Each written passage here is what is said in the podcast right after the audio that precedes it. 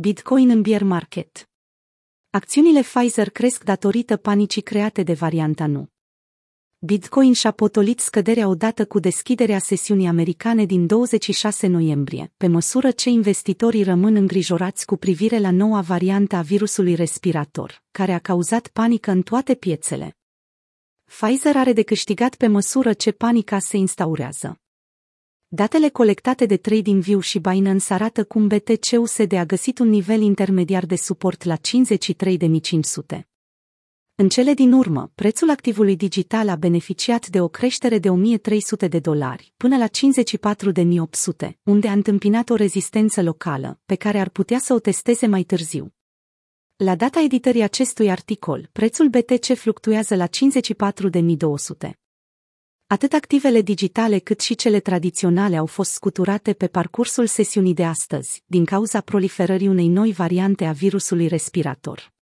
Varianta se numește Nu, provine din Africa de Sud, iar internetul spune deja că reprezintă o problemă serioasă. Pfizer, unul dintre cei mai cunoscuți producători ai serului care combate virusul respirator, a avut parte de o creștere de 8% față de închiderea de ieri.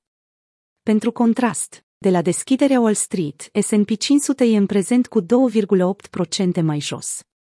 Cei care au fost martori la evenimentele din martie 2020 probabil că vor găsi familiar următorul scenariu. Există o posibilitate ca Bitcoin să abandoneze circuitul pe care l-a avut până acum și să se conformeze celorlalți indici importanți, precum S&P 500 sau DXY.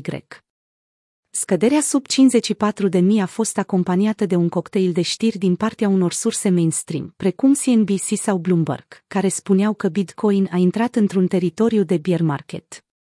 Hai să vedem cum închide lumânarea de o zi, a transmis Rect Capital într-un mesaj cât se poate de simplu. Bitcoin, volumul tranzacțiilor ajunge la un nou all-time high. Totuși, merită menționat faptul că în rândul participanților la piață sunt foarte puține semne că aceștia au un bias bearish. Încă suntem peste 50 capa. Pe bune. De ce vă dați așa răniți? A spus Lups pe un ton mai rece.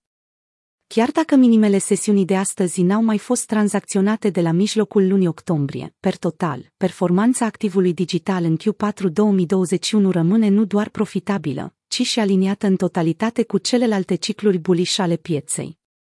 În timpul panicii care s-a instaurat asupra pieței, Kevin Rook a venit cu o serie de date care etichetează 25 noiembrie drept ziua cu cele mai mari tranzacții on din istoria criptomonedei.